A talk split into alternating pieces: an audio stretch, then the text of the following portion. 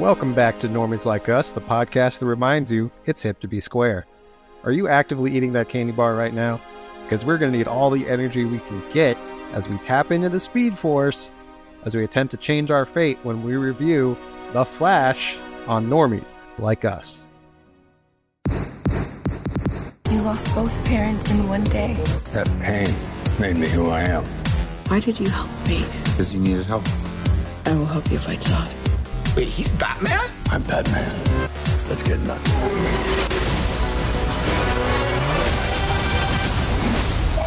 You heard it up top. That's right. We are getting down with the quickness. We're talking about uh, the most serious speedster in the game. We're talking uh, and reviewing the latest DC superhero movie, uh, long awaited for some people. It's been pushed back, rewrought, reshot, this and that, but it's finally here, and we're going to talk about The Flash, uh, cinematic experience of the summer, apparently, uh, with your host. Uh, I'll be um, Wally West. Nice, nice. And uh, I'll be Jake Garrick, Jay Garrick, the Silver Age Flash. Oh, yeah, Uh, that's nice. yeah, you know, he's the one with the metal bucket hat. Oh yeah, yeah, yeah. Everyone's Uh, favorite, spoilers, obviously. Yeah. This movie, yeah. but we do see a little bucket hat maybe here and there. But um, yeah, we'll be spoiling the whole movie. Um, talking our opinions, liked it, dislikes, all that. Um, but before that, I wanted to let everybody know. First of all, we have covered the Flash in the past, back in 2020. We did a whole episode dedicated to all the iterations of the Flash, diving into the CD, CW, the cartoons, this and that. And uh, Yeah. Jacob, if you want to bring everybody up to speed, kind of where where up to speed uh, with your background with the Flash. This is one of one of a character you you enjoy quite Absolutely. heavily, right? Yeah, I didn't know if I had mentioned it on the podcast. I totally forgot that we did an episode on the Flash in 2020.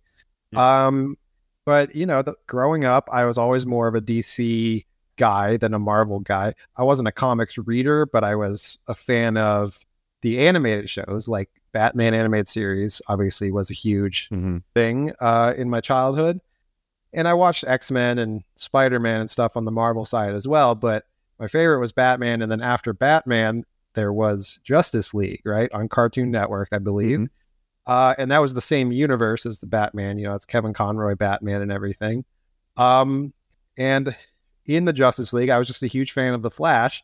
And the Flash was my favorite superhero growing up. So most people like Batman or Spider Man. I like those characters too, but my number one guy got to be the Flash, right? Nice, nice. I mean, I've been a childhood fan of a certain speedster as well, but um, my speedster of choice is Sonic the Hedgehog. You know, I was had one comic book of his, uh, very good fast Yeah. uh, hero, and then I was also, as you mentioned, I was more of a Spider-Man person. Um, so when we did the episode on the Flash, it was cool to kind of get to know a little bit more of the history of this character and the different people who've put on the winged hat and you know run for it um, or run with it. Um, Yeah, here with another iteration now in this episode. Yeah, and you know this this movie, I was excited for it when it was announced, just because uh, the Flash. We've never really had a we've never had a live action Flash solo movie. We still really haven't, arguably, but uh, right, right. you know we've had how many Batman movies, how many Spider Man movies, no Flash movies. So this is the first live action Flash movie. So I was, I'm basically the the audience for this movie, being a Flash fan. Uh, and so I was excited, you know, to hear about it. Of course, the production of it was not didn't go that well. Obviously, the issues with the lead actor, which uh, Yeah, yeah. I guess You know, something just to say up mention. top, you know, none of this episode is condoning uh, any alleged behavior from Ez- Ezra Miller or any of their kind of uh, activities offset, etc. We don't endorse any any kind of thing like that. Uh, I was going to this just as a curiosity of where does it leave uh, the DCEU or getting James Gunn to take over. So I'm coming into it like as not really a Flash fan. I'm just like, what? Where does this leave this universe that they're building? And that's kind of was my curiosity with it as well. Yeah, and it's a kind of a unique circumstances where this movie has been in production for so long uh, that it really was a remnant of the last universe that is now over with the James Gunn announcement. They're rebooting was once called the DC EU, I believe, Mm-hmm. and yep. the new James Gunn run soft reboot, if you will, is going to be the DCU. So it's Reload. simple. You know, I got the MCU, you now you got the DCU, right? Right. Well, see, I I figured Reloaded because of the James Gunn taking it over, but Yeah. um, yeah, it's in it. So this we knew there was going to be some time travel and like something with multiverse, and it's like, okay, is this a perfect way for them to back into the James Gunn verse? And uh, well, we'll dive into all Yeah. that and and where it kind of goes when we get to the episode proper. But that's kind of what brought us And- to it. Yeah. Well, I just wanted to mention so the James Gunn announcement was a few months ago, right? This movie's been in production for like five years. Yeah. A lot of troubles. You know, I think they switched directors a couple of times, but it's finally coming out, and it really is like the last remnants of this, you, you know, past Justice League universe, uh, along with Aquaman 2 that's going to be coming out uh, later this year, and Blue Beetle. Uh, very, you know, interesting that those movies are coming out when they are. And of course, Somehow- Shazam 2. Uh, you know, they're kind of stuck in this like no man's land between these universes, right? Yeah.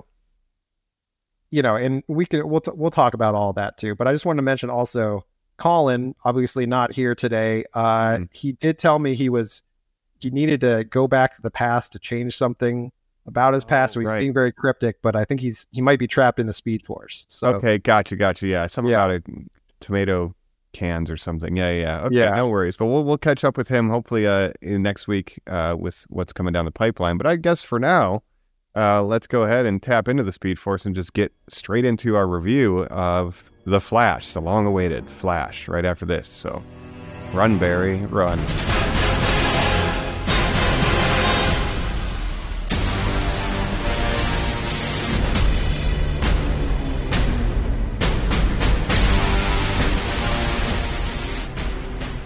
we're back uh, in the present future. Who knows? But we're back and we're talking the Flash. And uh, speaking of past, present, future, this is based on, even with my limited knowledge, it's kind of based on a famous story in the Flash comic l- run. It's uh, known as Yeah. Flashpoint. So, do you think you could explain kind of the history of Absolutely. the storyline and live action, comic, cartoon, all the kind of runs they've taken at it? Because it is a, a really big deal. Yeah.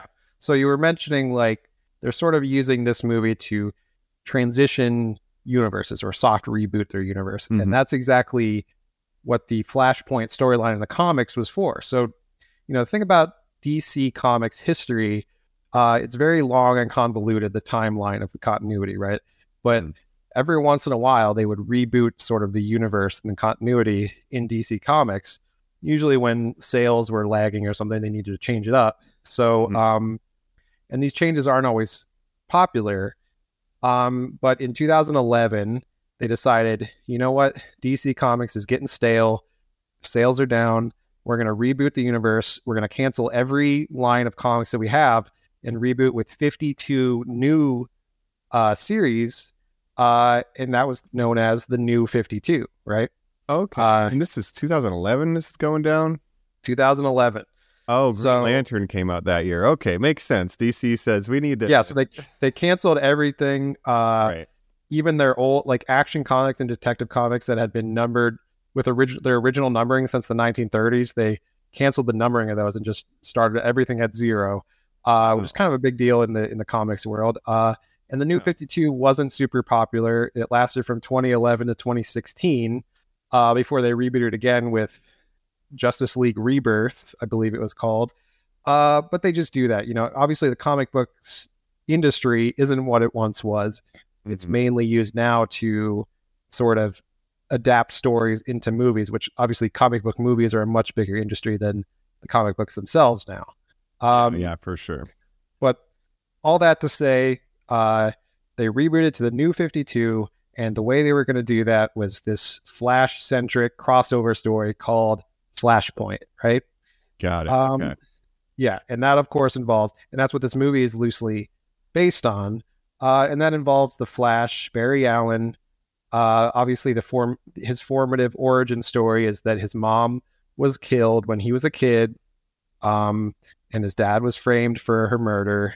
Uh, Yep. And so he's going back in time. So he obviously Speed Force. He can do Speed Force. Basically means he can do anything, right? That's this is a concept where he can tap into the Speed Force. He can use it to travel in time, uh, many other things. If you watch the CW show, it's basically like the Force in Star Wars, where you can kind of use it to explain a lot of different things. right? a good MacGuffin to have, right? I mean, we know in Yeah. real science, like if you move close enough to the speed of light, you're basically time traveling. And if you can go faster than, yeah, so there's a little bit of theoretical science that's like, yeah, if he Exactly. goes super fast, time travel can happen. And that's kind of the mechanism by which uh, they're using these resets. And that's what he wants Yeah, right? Just try to save his mom. And time travel, obviously, when you start messing with time travel, you get paradoxes and and those kind of things. Uh, Mhm. And obviously, we had a lot of time travel and multiverse stuff just recently, right? Multiverses are very popular. Uh, uh, right now. Um, and so this is DC's attempt at that. Uh, yeah. So time travel. The thing about time travel. it's like a spaghetti. It's like a bunch Yes, of wet it's like spaghetti. right. That's right. So Barry Allen's going to go back in time, stop his mother from dying, and fix his past. Right. Yeah. As anyone would want to do if they lost their their mother as a child. Um, so he does that, but then he realizes that you know more things have changed than he realized, and essentially he created a new branching timeline.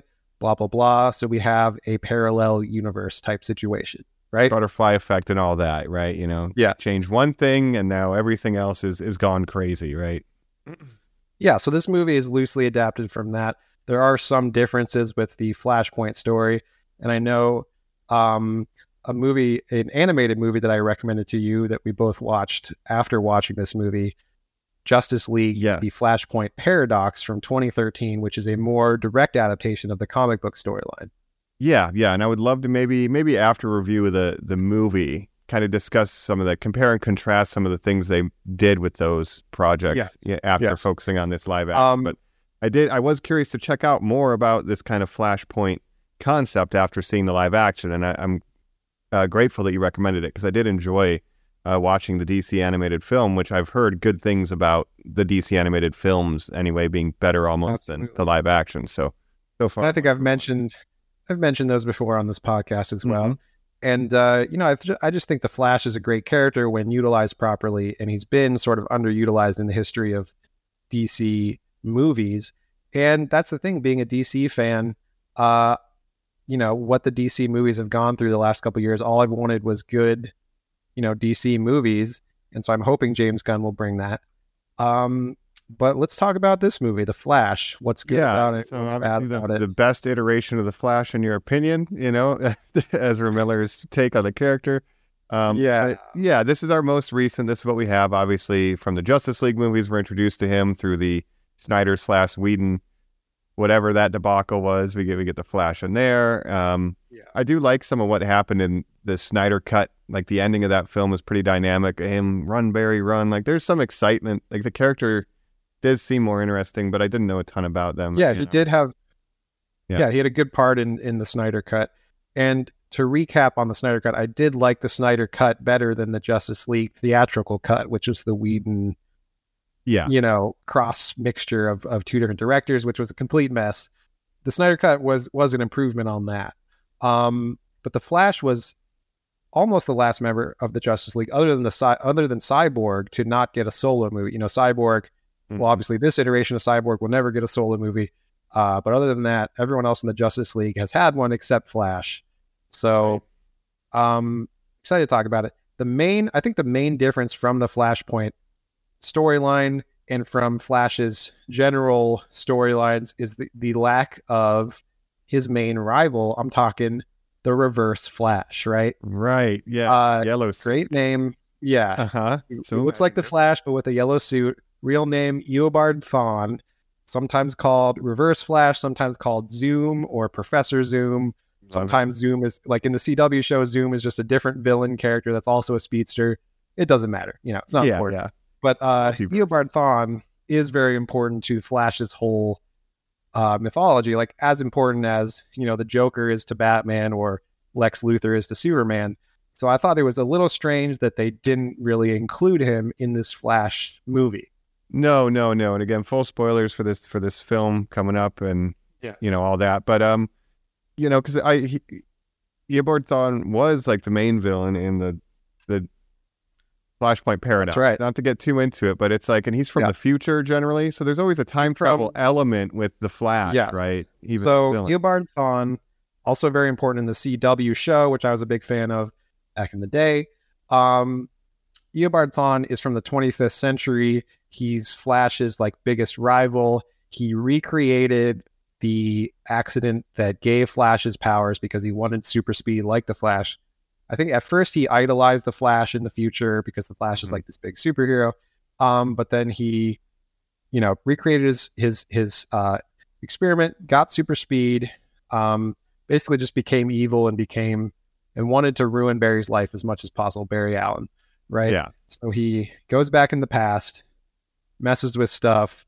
Um, in some, again, since he's not in this movie, it's not really important. But like in the CW version of this storyline, hmm uh, Eobard Thawne is the one that kills Flash's mom. Okay. so yeah. in this movie, they don't really touch on like what who actually killed We him. never find out like him. Yeah, we just know. but in the CW, um, he goes back in time, kills Barry's mom, and frames his Mhm. dad, and basically ruins his life. Uh, which is what Barry wants to fix, right? Come on, Eobard. Yeah. So so so the CW has tackled this. The animated films have tackled this kind of concept, and so It's have comic much- books. So it's it's Yeah. ubiquitous with the character. ever since 2011, this became like the main Flash storyline, and fan and a lot of fans of the Flash are are they're kind of tired of time travel stuff because time travel became to define the Flash character so much since then because you know super speed allows him to just time travel so easily, but you know eventually defines his whole character. Which Yeah, some people like- just want more like speedster adventures. You know, he can do other Yeah. stuff. Right, right. There's Um, a lot of creative things with the powers. I think that will get overlooked if you lean into the time travel. So, so DC, we know they're rebooting their universe. This was in work long before that was even happening. So they're trying to reshape it as it's going. But in this version, uh, Barry Allen does go back to try to save his mom. But this time, when he goes back, there's a branching timeline. But there's also another Barry. He meets himself. He meets his 18 year old self, and he's kind of now the mentor to the mentee of his younger self. And that's kind of, he loses his powers, and then he's trying to be like, oh shit, what do we do? And he's trying to now kind of buddy comedy with himself. And that's, they're trying to Yeah. solve the, figure out the universe that they're in. What are the changes? How do we get back? And, and et cetera. That's kind of, So you get two Barry Allens, yeah. two Ezra Millers, uh, Uh huh. They crush it. you know, Uh, yeah, acting against them, themselves, yep. uh, yep. a literal they them, if you will.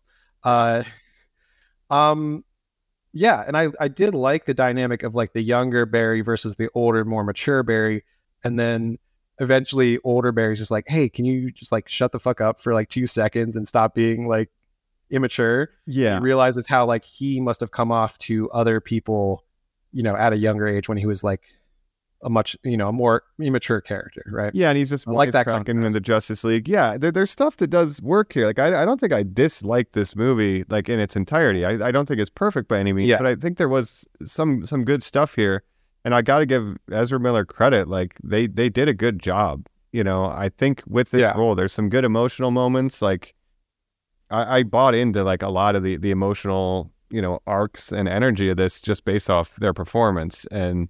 You know, credit Yeah. credit them, but again, not endorsing And- offset activities. Right. No, I like that contrast. And Mhm. the younger Barry is a more carefree Barry because he's the Barry that grew up with a mom, with a dad that wasn't in jail. So he had a loving family and support. So he has like nothing to worry about. And then older Barry is like, you don't understand how good you have it. Like you just take everything for granted. Yeah. Um, so I, I love that contrast. And I found the younger Barry annoying at times just because he was sort of like the more immature, quippy Barry, just not taking anything seriously, joking all the time. Um, but that's intended in the story to show contrast with the older Barry, right? So I, I did like that. Yeah, yeah, and I- and I wish they would. I mean, he has different hair. I wish there was just a little bit more distinction, maybe facially, between them. Like, cause they they kind of look the same age. One Barry's supposed to be eighteen, but other than Yeah, I that, feel like they, I think they did like age down the younger one with with effects a little bit, right? But it wasn't like super obvious. But like he's not. But like I don't think um, Ezra Miller isn't that much older than, you know, young Barry. I guess young Barry is like twenty or something, and then old Barry is like Ezra Miller's current age, like thirty or something. I don't know how old. something like they are. that. Yeah, but um, Yeah. either way, that's a nitpick, and I think it's it's a fun dynamic. And as it kind of develops throughout the movie, you know, um, I, I think it works. You know, we end up getting the powers going, and then he has to teach Barry too how to use them. Like all that stuff is kind of kind of working for me, you know. Yeah, and I mean, it's an interesting choice that the main actor that Ezra Miller has to act against is themselves, right? Mhm. Before obviously Michael Keaton shows up and Supergirl shows up, which we'll get to. Um, but a good part of the movie is just two flashes interacting. Yeah. And I actually liked this part of the movie. Like the first two thirds of the movie was the best part of the movie. I thought. I thought the end it kind of falls apart a little bit for me. Um, hmm and overall, I do I I don't think it's like an amazing or a great movie, but I do think it's a better movie than some of the lows of DC over the over the past few years, like Suicide Squad 2016, hmm uh, Justice League, like we mentioned, Batman versus Superman. Like I think it's better than all of those movies. 84, I'd say it's better than Wonder Woman 84. Maybe not Yeah, better than Wonder well. Woman original, but definitely 84. Yeah. Um, Yeah. It's totally a fine, decent movie. It's just, it's in a weird spot because, like you said, it's almost like the the end of this dying stage of cinema. And maybe we'll talk more about how, how it's faring and, and stuff. But it is, it's in a weird spot. Very interesting. When it's just doing its own thing, it's working, right? You know? Yeah, and I wish it would focus on that emotional part of the story.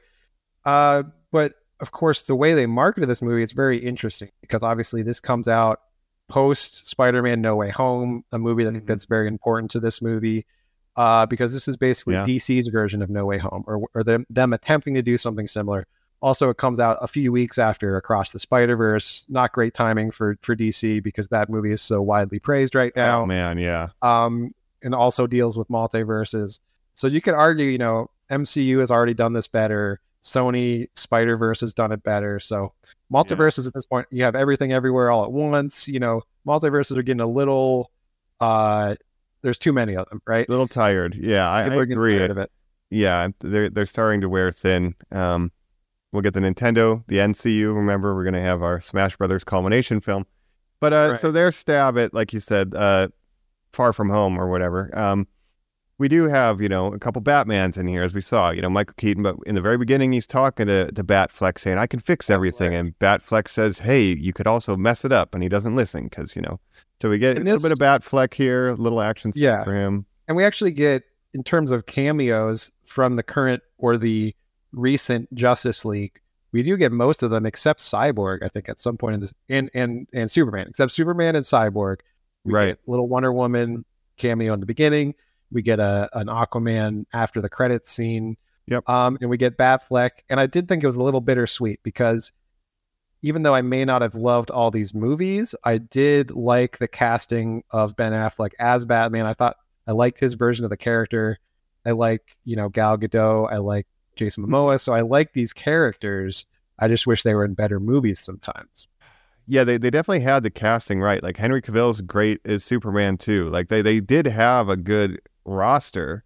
You know, it's just they couldn't put anything on film that was like cohesive or or engaging enough to the general audience even to just make enough money and get enough buzz to continue the way Marvel had. But they definitely had the right casting, I, I think. Yeah. And I just feel bad for the Batfleck iteration of the character because he really never really got a chance to kind of thrive on his own. He never even really got a solo movie. He had Batman versus Superman, right?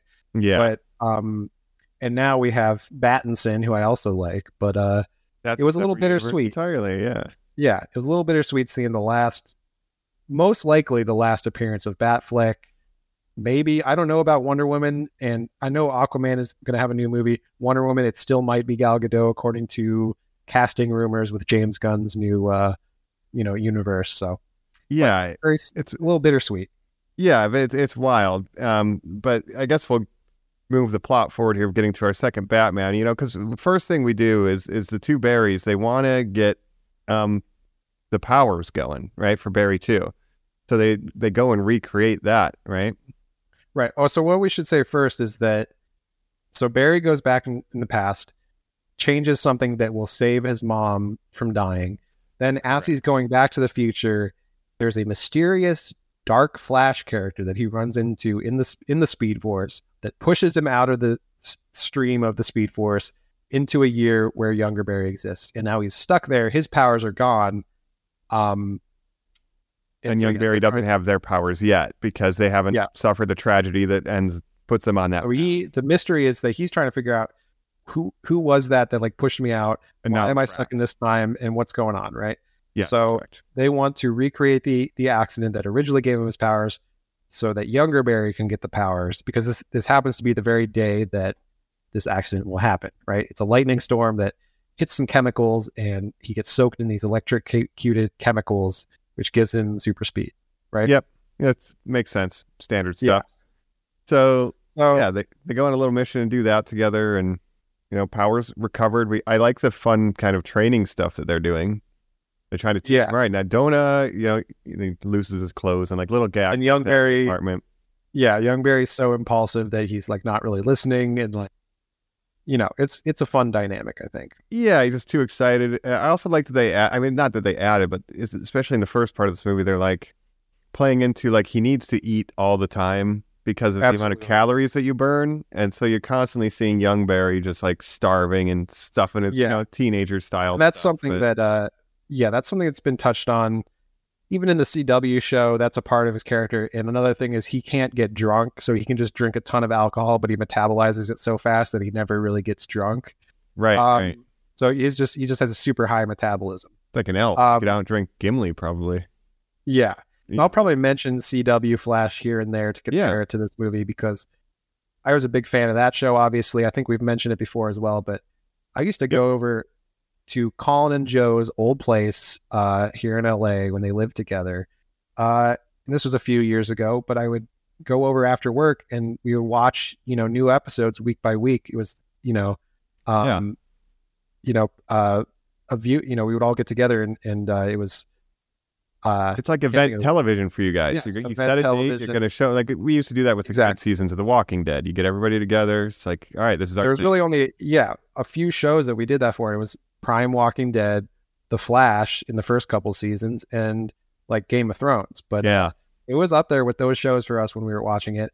And I still think the season one of The Flash is like really good, and it does deteriorate over time in quality. And I did stop watching after like the fifth season, I think, and there's like seven seasons total. It just ended too, by the way. Like the final season of The Flash just ended this past spring, Wow. a few weeks before this movie came out, actually. Yeah.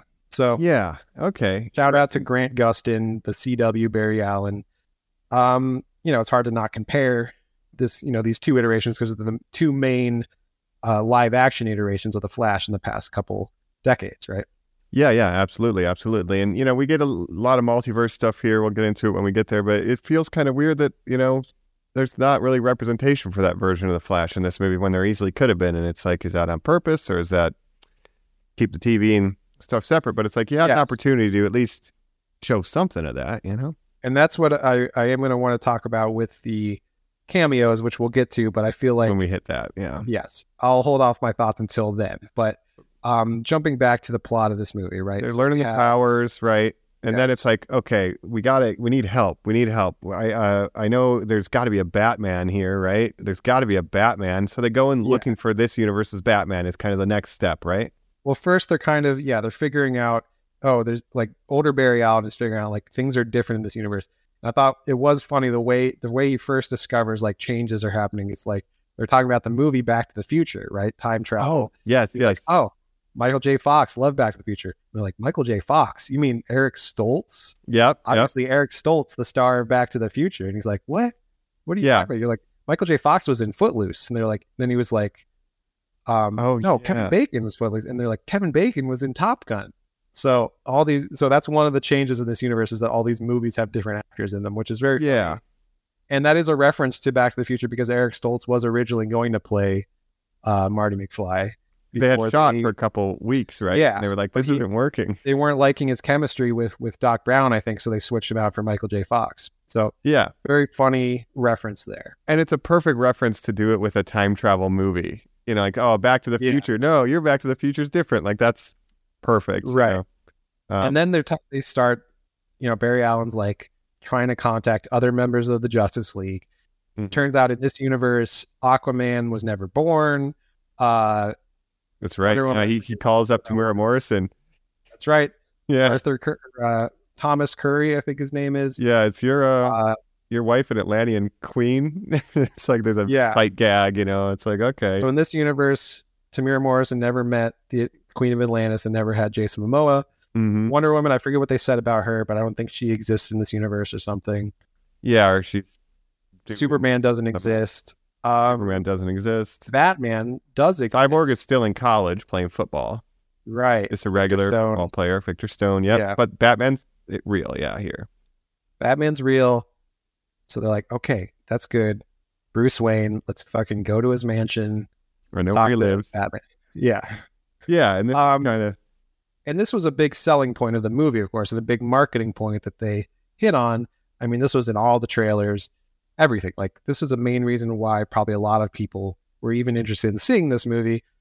And that is the return of Michael Keaton as Bruce Wayne. Uh, Yep. man, it's trying to get nuts. You ever dance with the devil in the pale moonlight? You know. Um, that's right.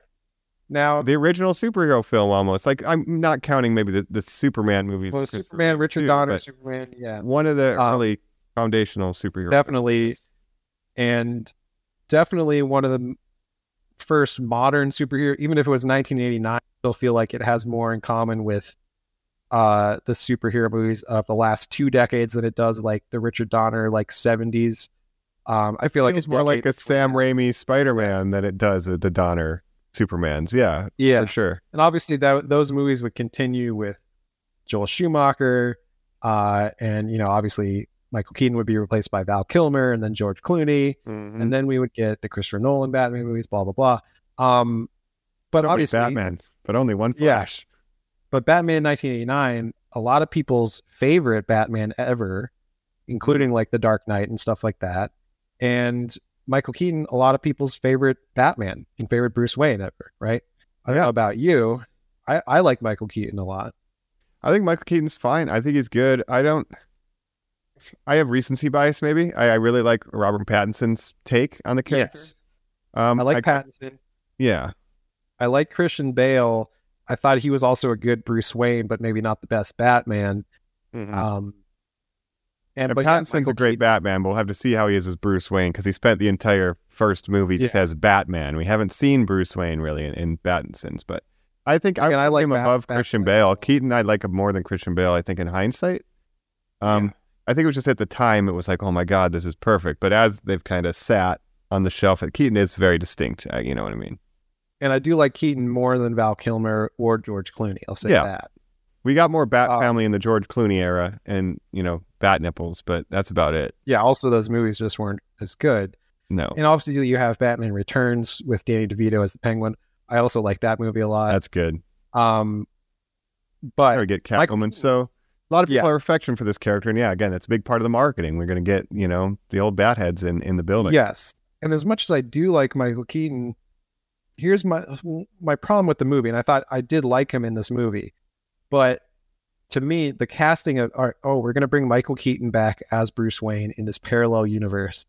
It seems it's to me, it's like, why are you doing that? Right? It's really just to sell tickets.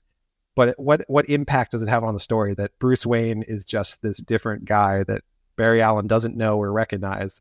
And obviously, they make references to the '89 Batman world with the mansion and the suits and the Mhm. Batmobile. They mention his Alfred, but they really don't make that many direct references. Like, is this the same universe that '89 Batman existed in? Like, all you know, are Yeah. are is this is it the same Gotham? Like, what's going on here? Um, Was the Jack it to- Nicholson Joker there? Right. Was Danny DeVito Right, Penguin right. there? Right. right. Um, c- to compare it to No Way Home, it's like No Way Home uses its crossovers, like you know Green Goblin and stuff. They have a purpose within the story that makes sense, and you bringing in Andrew Garfield and Tobey Maguire, it makes sense within the story. To me, a Michael Keaton Batman, he has no connection to Barry Allen, the Flash. So, to me, it, it seems like a pretty naked, um, we about you know Right. sales, basically a nostalgia bait pandering kind of thing. Yeah, and and we see that later too. I think it, they're just kind of throwing everything they can and see what sticks. Because also with Spider Man, it's like that was, you know, 2002. You know, when Tobey was around, so Yeah. it was only like 20 years. This is 89. You know, like Yeah. there's people like we're in our 30s ish, you know, realm. So we have nostalgia of growing up with Tobey's movie, and then the oh they're back, right? But what what age? You know, we maybe have nostalgia because we were really really young with Michael Keaton, but beyond us, Yeah. nobody really has seen that that movie. Probably. I mean, obviously, young- I didn't watch it in theaters, but I did watch it on you know home video a lot, and I was a huge fan. hmm Uh, but yeah, who is this really for? Obviously, it's not for kids. It's not for teenagers now. They don't give a fuck about Michael Keaton. They've never seen it. it's for like movie. people in their 30s and 40s, right? So, and again, what purpose does he fit in the story? Now, if you compare this to Flashpoint, the Flashpoint paradox, or the mm-hmm. Flashpoint storyline, there's some differences when he goes into this parallel universe. Like a big part of it is that Batman in this universe isn't Bruce Wayne. Bruce Wayne actually died in the alley instead of his parents. He was shot by the robber as a kid Right. parents survived. So Thomas Wayne, his father, becomes Batman, and then his mother, Martha Wayne, goes crazy, goes insane from the grief, and becomes this world's Joker. Right. So right. that's an interesting dynamic that's not at all in this movie. Um, no, no. Think about this. So what if you had Michael Keaton, old man Michael Keaton in his 70s, have him play Thomas Wayne in this universe instead of Bruce Wayne that Barry Allen doesn't know? Um, he could have been Thomas Wayne. Then you could have had that whole angle in the movie, um, which is Yeah. a big part of why I like Flashpoint Paradox. Um, you know, you have that really emotional scene at the end when he brings the note from his father to Bruce Wayne. Yeah. Um, I don't know. There's a lot of emotional storytelling that could have been done there instead of just having Michael Keaton come back as Bruce Wayne, right? Right, right, and they do make parallels to Barry and um, Bruce Bruce Wayne, where it's like you know Michael Keaton tells him, you know, I lost my parents too, and that grief, you know, whatever, whatever. But it's like you could play that card from a different angle with Thomas Wayne being like, yeah, all I do is grieve and like Yeah. I can't accept things the way they are, but really that's what we both need. You need to accept that your mom is gonna die, dude. It sucks, but we need to accept things the way they are because that's what Right. defines us, right? you Um, can, I mean, you have already the Bruce Wayne, the Ben Affleck Bruce Wayne that Barry knows mhm. is telling him those, those kind of things. We weren't meant to change the past, right? The past is our past trauma is what defines us. Obviously, he knows that very well. Mhm. Um, but what I love about Flashpoint Paradox is the contrast between, you know, Earth One's Bruce Wayne versus Thomas Wayne, who's who's much more kind of unhinged and he doesn't have the no killing rule. Like He's running around with guns. The guns. first thing you see is Batman going akimbo, right? And it's Yeah, like, this yeah. is not the Bat we know. Yeah. Um, right. And there's, there's a lot there. But again, so now they're making a choice that directly affects the story effectiveness of a character, like you said, just to kind of make some money and you know, cheap seats, you know? Right, but you could still cast him like Michael Keaton's the perfect age to play an older Thomas Wayne. Like it would make But they want to use the sense, 89 theme. They want to use the 89 bat. You know, now it's all a nostalgia grab. They could. They yeah. could. They could. But it's like they're referencing this older movie, but for it doesn't really serve any point in the story, right? That's kind of what bugs me about it, I guess. And No, that- that's not to say I don't like Michael Keaton in this movie because I did like him as a supporting character. I thought he was a lot of fun.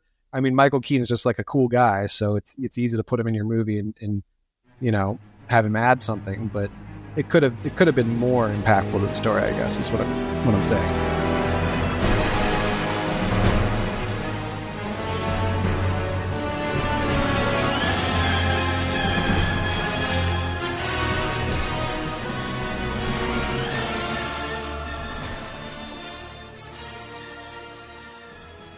Yeah, and it could have added kind of more branches to to the multiverse. You know, it puts more stuff out there. You know, um, Yeah. it's an inter- like you t- you don't consider like we get Sasha Calle Supergirl, which is an interesting Yeah, you know look at another side of a multiverse because normally that's a very positive character, and like this is a very grim dark uh, take on that. And then we could have had another thing with a Thomas Wayne. General audiences aren't familiar with that.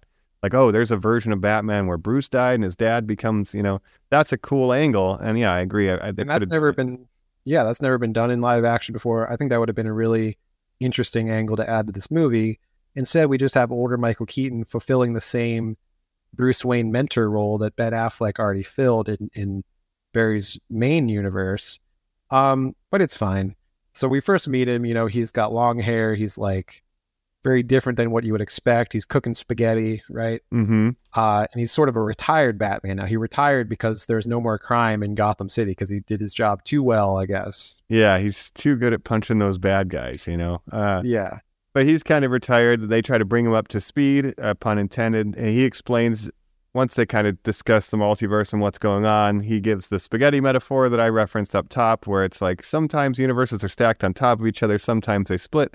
But the main thing is he's saying, look, when you change the past, you know, it's it's kind of a ripple effect that that change, and it's explained better in Flashpoint, but it expands in Yeah. every direction through time, past, present, future. So like you can't just change the past and have it be linear. Like it's affecting everything. Right. And every movie, every multiverse or time travel movie's got to have this exposition scene where they're explaining how the rules work in this universe, like the Spider Verse. You know, Mhm. Miguel O'Hara explaining it or whatever. But so th- in this, we get a spaghetti analogy, which actually I kind of liked because of the String theory. yeah. It, well, it's it, it's easy to understand how these once you get all these spaghetti kind of thrown together, it's like they have all these different intersections. So it's not it's a very complicated thing, and that's why all these universes kind of cross over at different points, and it's really hard to predict. Right. Right. But there's some things that are kind of always constants on each spaghetti. They're all made of wheat and, you know, water or whatever. You know, like there's some things like there's generally an. Alfred and a bat. Yeah, that kind of thing. When the nexus when the spaghettis cross, or a canon event, if you will, right? Yeah, these are nexus points. And what do they call them? They call them something else in Loki. But we have all these different rules Yeah. for multiverses. It's getting exhausting.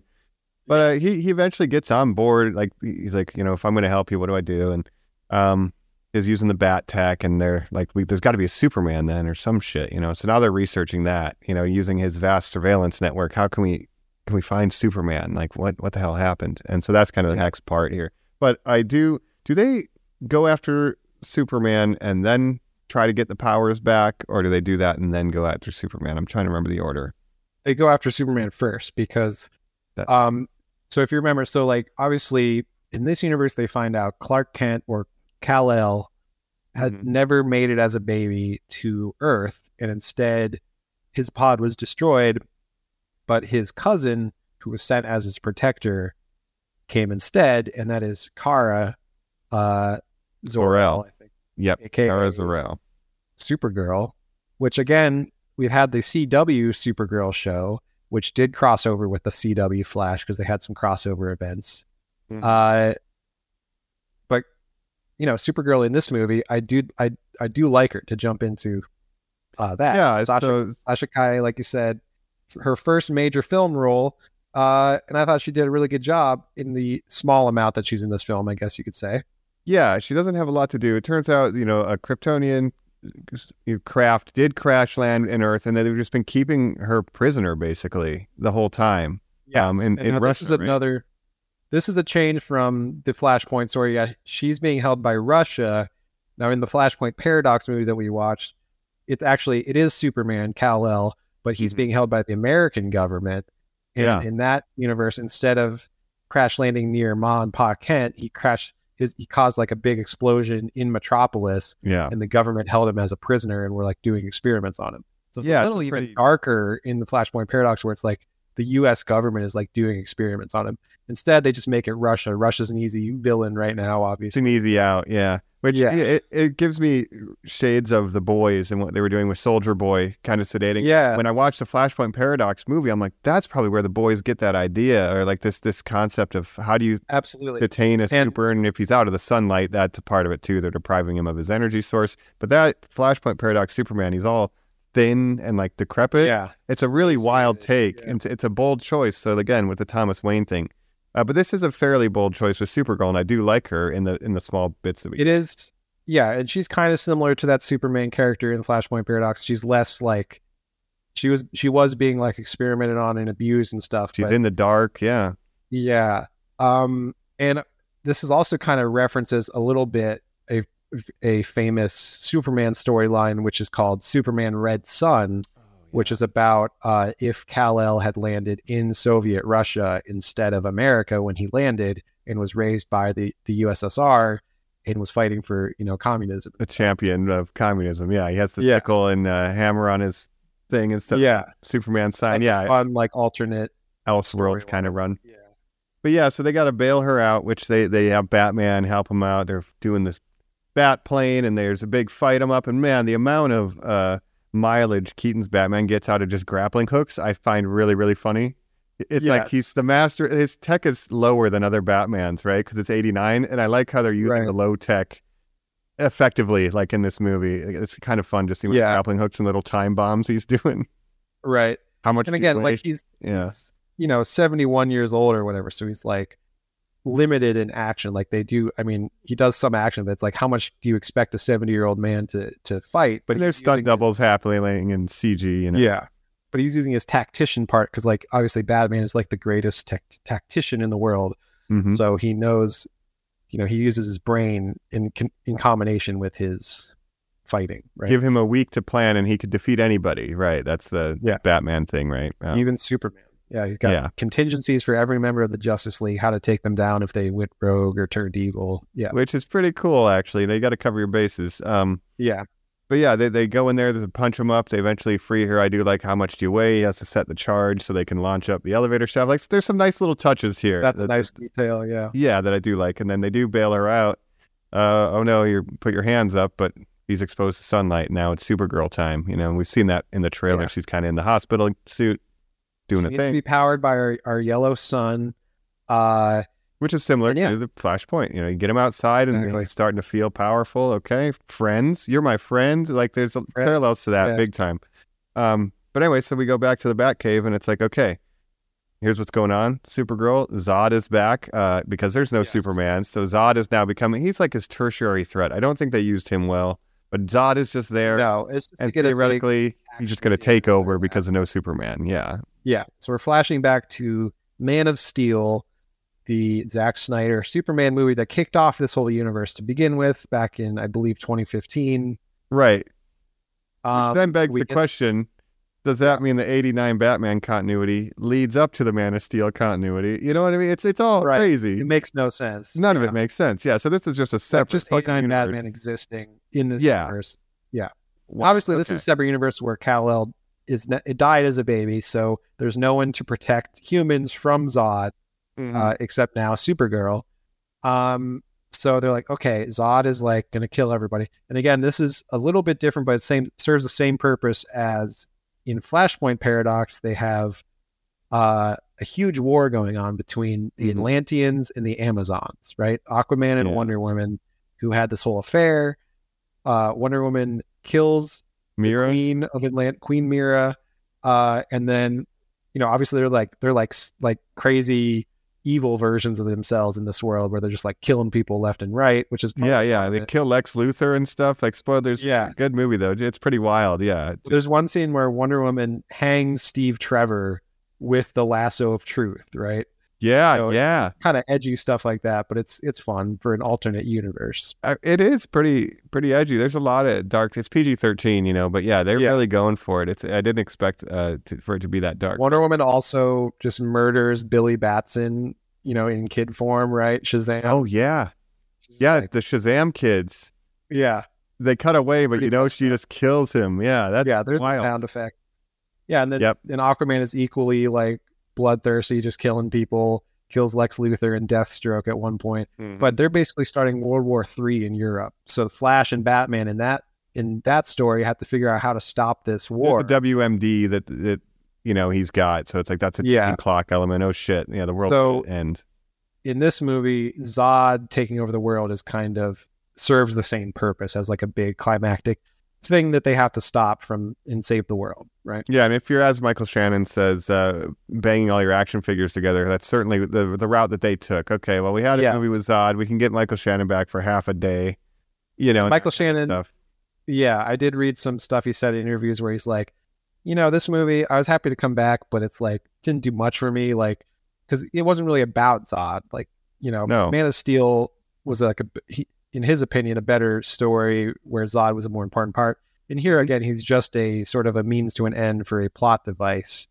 Um, Yeah, Yeah. and we just need some people to fight at the end. Yeah, we just need people to fight at the end. And I'm I'm with you. I like the first two thirds more than the final third. Although there's there's bits to like if you're eating popcorn and you turn your brain off. But generally speaking, it's a lot stronger. Even though I would have preferred Thomas Wayne, I do like the chemistry with Keaton and Ezra Miller's uh, Barrys and uh, Yeah. Sasha Calle. And even when he's like, "All right, what do you need me to help you? You want to get your powers back now?" And they're gonna do again from the Flashpoint paradox that's right. put a bunch of chemicals around me and shock me with lightning. which is basically yeah exactly how they do it in flashpoint where he's in this electric chair and he just gets zapped and Batman's Even like, the "Your lever that they use, that hor- Yeah. lever mechanism is directly from Yeah. Flashpoint. The only difference in Flashpoint Paradox is he tries it the first time and it doesn't work, and he just gets like horribly burned all over his body. And then He's like he's third like, degree "I need to burn. do it again. And Thomas Wayne is like, "You're fucking insane! Like you're gonna kill Yeah. yourself." Um, but then it does work, and he's able to heal his body through his regenerative Speed Force Right. powers, of course. And then the alternate to this that I do prefer here is they try it and it doesn't really work. And then uh, Yeah. Supergirl's like, I'm going to fucking help you. I'll take you up. And I liked her carrying him up, you know, to, to get Yeah, electrocuted one more time. that was a good change. yeah. Um, so yeah, it doesn't work in the chair, so she lifts him up into the sky or whatever to get zapped by lightning, right? Yep. And then this time it works. We're back in action, baby. He starts to heal his Yeah. wounds. We know that we're good. Uh, Barry, too, has to make a, a flash A suit out of an old Batman suit. suit. I, I made it Yeah. for colors and everything. Like some of that stuff is funny. Yeah, it's more It is- flexible. yeah. Like, yeah, that, Good. that stuff is working. And Supergirl, I did really like her in this movie. I wouldn't mind if she got her own solo movie, um, because I think it's an interesting character that could be explored more. Mhm. And I don't know how she'll fit into this new DCU. I hope that if people like her as the character, they'll, they'll continue to use her, right? Because you could easily explain that that she exists in this reality, but you could also have a new. Obviously, they're going to have a new Kal El as well. Right. So I, I, man, she's like the main thing I want from this movie to go into the Yeah. continued DC universe. Like, I she's really good. it's really interesting. She's really good. I, I like that it's a different take on Superman or Supergirl. Like, it's fresh. I don't know. I, I and I just think she did a great job. So yeah, Yeah, um, with limited and uh, opportunity. Right. Um, and by the way, with the new Superman, I do know some casting rumors that Oh. uh, right now James Gunn is like considering three different actors. Two of them I'm not familiar with them, but one of them is Nicholas Hoult. Huh? So that would Hoult, that would be Superman. interesting choice for Superman. He Beast. doesn't have the typical look, maybe like he's a little But he he's got a thinner Reeve body type. to Yeah. him though. Yeah. Yeah. That boyish kind of charm almost. Yeah. But Interesting. Nicholas right? Hoult is he's a good actor that we like, so it would be good to have a like Henry Cavill, not the greatest actor in the world. Like I thought he was good as Superman, but he doesn't have the most like acting depth to him. I think Nicholas Hoult is a much better actor. So Oh, yeah, yeah. I think he could bring something interesting to the, the Superman role. Interesting. Yeah, yeah. Well, I'm I'm here for that. I love the menu, love Mad Max. You know, he's a, Going he's a from good actor. Beast to, to Superman. Yeah. Who knows? Who knows? Um Right. so yeah. So now we we're get a big action scene. we got to go stop Zod, and they yeah yeah. out everything. big gray field. We're gonna have this big action scene, which you know, there's some questionable effects, maybe you could say. Um, yeah, some, of the it looked CG okay to me. great. Some of it, I mean, you know, we can hit Marvel for for having some questionable effects sometimes, and True. I feel like this movie falls into it. and has some really bad effects sometimes, but also, you know, some fun action, I guess, in this scene.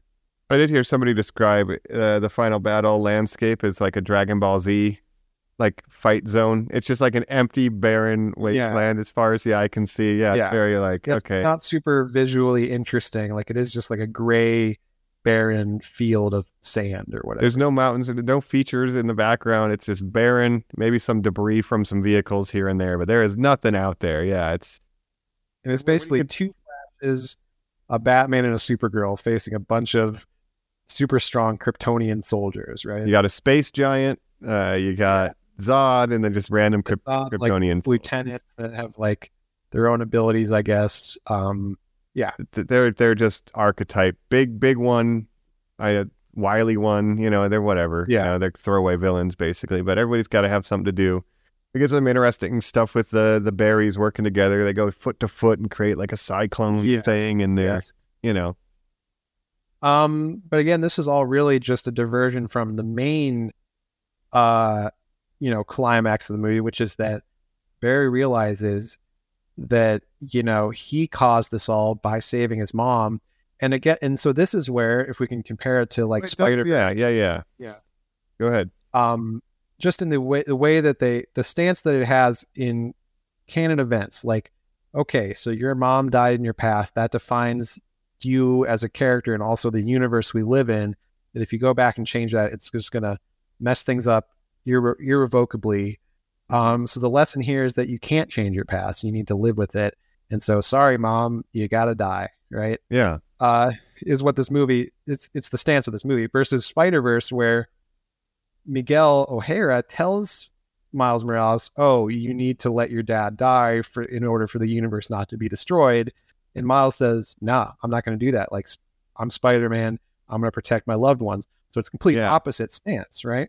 Yeah, yeah. What is the right stance? Miguel O'Hara is kind of the villain of that movie, taking the same stance that in this movie they're saying is is the correct stance. So I just think Yeah. that's interesting. I think the way they approach the question is equally interesting here. I mean, for for all the weird CG and overdoneness of the battle, we get to a point where they're losing and they just keep losing. You know, they lose Batman, they lose Supergirl, they they are losing, Yeah. and so they're like, we got to go back in time. We can just go back in time, right? And then they try, and then Barry too, younger Barry, he keeps trying and he keeps getting injured, and then and then older Barry's like, look, you got you got to stop, you got to stop. Like it's not going to work. We need to just accept it. We fucking did this. We just got to let mom die. I fucked up. I'm sorry. And he's Yeah. trying to talk him out of it. He keeps getting more debris out of him, and then what what's our big reveal here? What do we learn? Right. This? Well, that's yes, younger Barry by doing this time loop, keep going back, trying to fix things. It doesn't work. Like you said, he's getting more and more like bits of metal stuck in his skin and stuff, and Mhm. he becomes corrupted, and he becomes the Dark Flash, this figure that we saw at the beginning of the movie that originally pushed Barry out of the time stream.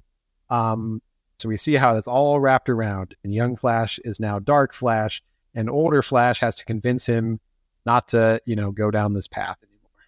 Yeah, because it just it leads to nothing but self harm. Like you, you, you become a monster, right? If you continue this, right? And I kind of Yeah. started this in motion. Um, and ultimately, you know, uh, it's an interesting theme because he's watching himself not learn the lesson that he's finally learned. It's like I should never have tried to change anything, right? And he's Right. trying to tell his younger self, "Hey, if I could, if you could tell your younger self one thing, what would it be?" It's like don't try to fucking change the shit, you know, Butterfly effect. Yeah, and they have that speech that in the beginning, giving the whatever to acknowledge what I can't change, or you know whatever. Yeah, yeah that Sojourner's Prayer or whatever. Right, Um, right. Except with the things that you you can't change. Cannot change. To, you know, Yeah, fix the things that you can change. so yeah, it's it's it's look it up, normies. But yeah, that's kind of the, the the idea. It's like sometimes sometimes shit just happens and you have no control over it. So he finally accepts that, and uh, Yeah. as he's accepting it, Reverse Flash. Is that correct? No, Um, negative? Flash. No, what's it's? Am I getting the name right? Reverse Flash, but he's not in this movie, is he? No. So what's this one called? Dark Flash. They Dark just- Flash. The he's not called so Dark good. they just are calling him that.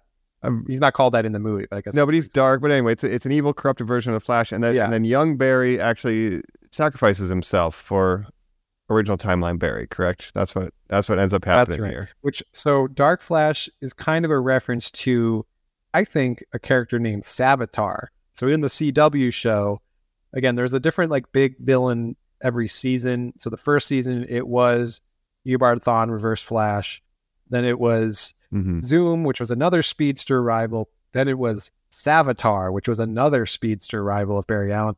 But the big twist of Savitar, spoiler alert for this CW show that's that's a few years old now at this point, but Concluded, yeah. Savitar turns out to and Savitar has this like crazy suit and he's voiced by Tony Todd.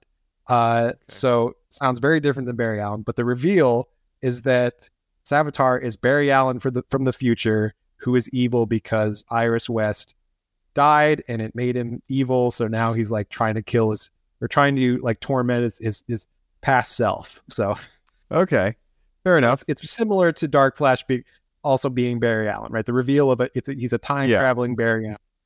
Um, Yep. So it kind of reminded me of that. I don't know if it's a direct like reference to that. But It's yeah. think it's just they're kind of taking some attributes of these plot threads. Yeah. let's put them all on one guy. But man, this this t- temporal coliseum looks like dog shit. Um, all the CG Yeah. in here looks terrible because we start to see the universes colliding A- as we're learning that you can't change everything. The universes are kind of collapsing in, and we get these glimpses. This is all kind of the the cameos if we want to run through some of them with Christopher Yes. Reeve, Superman, and we kind of go through all So these this- eras. Yeah. This was one of my least favorite parts of the movie, right? I don't like this at all. It made no sense and also is just like pandering nostalgia bait. But we get Christopher Reeve's Superman. We get also the Supergirl of his era, which I don't even know the actress. No, Um, we get, I think, a brief glimpse of George Reeve, who was the first Superman back in the 40s in the black and white era. George Okay, yeah, Reeve. yeah, that's There's right. George Reeve, and then there's Christopher Reeves. Just a uh, coincidence that the first two Superman actors were named very similarly. And Reeves, yeah, But George Reeve died mysteriously in the 40s, uh, and they made a movie about it called Hollywoodland. If you've ever seen that, Mhm. where Ben Affleck plays George Reeve in that movie. So it's a little kind of funny how that Oh, works. man. right? Yeah. yeah, wild. We got a brief Uh, glimpse of George Reeve. We got, I guess, a brief glimpse of Jay Garrick, which was maybe um, Teddy Sears, who played him in the CW show. So you get a brief glimpse of him with the silver bucket hat on. Oh yeah, the, yeah. the Silver Age Flash from the 70s, Jay Garrick, who was a character in the CW show. Um, and who else do we Going to get? the Oh, eras. Yeah, well, what the biggest surprise, which my smooth brain was excited in the moment, but the more I thought about, it, I'm like, this is really dumb. Uh, mostly because everybody in these is all CGI, right? So it's like we couldn't even Yes. fucking get anybody to show up. It's and that's when I was like, this is dumb. So, but this this reveal, I was like, oh my god, Kevin Smith has got to be going crazy right now. right. So we get Nicolas Cage as Superman fighting a giant spider. Now, normies, Yes. I'll explain this reference for you if you're not in the loop, because I don't know who exactly this movie is for, but except for the you know the people that will get this reference, I don't know how many of them will. But Yeah. basically, S- Nicolas Cage at one point in time was going to play Superman. There's screen test of him wearing a suit that you can look up on YouTube or whatever. Um, he, He has long long hair. Yeah. yeah, it's going to be very weird. But Kevin Smith was in talks to direct, uh, and he was talking to a guy named Jon Peters, who is the guy that owns the film rights to Superman, or did at the time. I don't know if he. I think he was a Mhm. producer on. I think he's still a producer on like Superman movies. But Jon Right. Peters, a very interesting, eccentric guy who was once married to Barbra Streisand. Um, if you've seen the movie Licorice Pizza, he's played Mm. by Bradley Cooper in that movie. Um, have you seen that at all? No, no, no. But you know, Good Bradley movie. Cooper, our favorite uh, Yeah. little uh, elf man in Dungeons and Yes. Dragons. Bradley Cooper played Jon Peters, and Mm. he was just this crazy guy. He was married to Barbra Streisand. He then became like a film producer and somehow got the Superman film rights and was in charge of that. And so Kevin Smith met with him, and he's a very weird guy who had some weird requests. But the main one is that he was like, Superman needs to fight a giant spider in the third act. And Kevin Smith was Mhm. like, "Uh, okay, I guess. I mean, that's a weird request, but I don't, I don't give a shit. Sure, he can fight a giant Mhm. spider. Um, that movie never got made, obviously, but a couple years later, a little movie called Wild Wild West came out, also produced by Jon Peters, and in that movie, they fight a giant mechanical spider in the end, right? The third act. Yeah. yeah. So, yeah, it's a reference to this stand-up story Kevin Smith would tell about being involved in this guy's obsession with having Superman fight a giant Yeah. spider for no reason. And when I saw long hair Nicolas Cage fighting a spider, at first I was like, "Wow, I can't believe they fucking did that." But at the same time, you can't get Nick Cage to show up for one day, put him in the suit. Like, come on! But everything, Yeah, Nicolas so Cage CG. is still alive, by the way. Yeah. Like, you can still like Chris. So Christopher, and he really wanted to be. Superman. Give him his one chance back in the suit. Yeah. He gave it to Keaton. You know. Nicolas Cage is like such a big Superman fan that he named his son Kal El, I believe. Yeah, yeah. Uh, he's a huge comic book fan. Um, but the controversialness of like the Christopher Reeve, like Christopher Reeve, R.I.P. is passed away a few years Yep. ago. Um, and they're reanimating, you know, dead actors that didn't consent to be in this movie via CG. Mhm. That's a little questionable, right? I don't agree with that. Yeah. And you know, Star Wars kind of started it with obviously Princess Leia, you know, Carrie Fisher was died in between installments, so that's understandable. But even in Rogue One, you had uh Oh, Grand Moff yeah. Tarkin, like right. you know, that guy didn't cons- you know, that guy's not alive. What's his I forget his name, but yeah, he's a he's a very well well known British actor that uh I'll pull it up. passed away long before the Rogue One came out, and they you know recreated him with CG. So it's it is questionable because Cushing. Peter Cushing, that's right. That's- um, and maybe Yeah. their their estate signed off on it. I don't know, but it still seems it's a little icky to me. It's you know? weird, and it's still it's very uncanny valley in that sequence, and they're trying to play this. you know we saw in the Spider Verse, like here's every canon event. And we see Tobey, and, and, you know, and it's like that all works. Yeah. You're showing us footage from the movies, right? But here we recreated, like you could have just showed footage from, you know, Yeah. these series. It was right? their attempt to do that, but They did yeah, the way they CG did Henry it- Cavill, like just the back of him or some shit. you know? right. Um, I should mention there's only a couple. So in the we didn't talk about our theater experiences of watching this, but Oh yeah. I went on a I went to a matinee on the Saturday, uh, you know, afternoon. Um, decent sized crowd in the audience, not totally sold out, but like two thirds full at least. Mhm. And there was like I think there was three moments where the the crowd had a audible reaction to something on screen, right? Yeah. And the first, um, Baby in a microwave. well, there was some uh, other than some laughs and stuff because there were some Right, right, right. jokes, right? Yeah, yeah, yeah. Um, but the the first one was the first time Michael Keaton shows up in the suit, right? Not his first appearance where he has long hair and stuff. Oh, But scraggle. when he comes back and he's in the suit and he says, "You want to get nuts? Let's get nuts." People, Mhm. some people clapped in my theater. I was like, "Okay, why are we clapping?"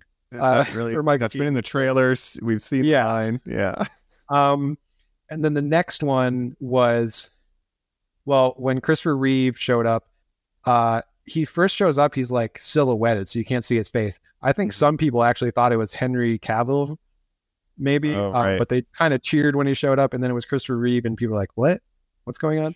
And then uh, Nicolas Cage, I think, got some laughs, uh, and then people clapped at the end of the movie, which was also weird. Like when the credits came up, people were clapping. Was, Is this really a clap-worthy movie? I don't know. Yeah, I don't know. Uh, Since we talk about the actual ending when we get there, I don't know if it's But- clapworthy.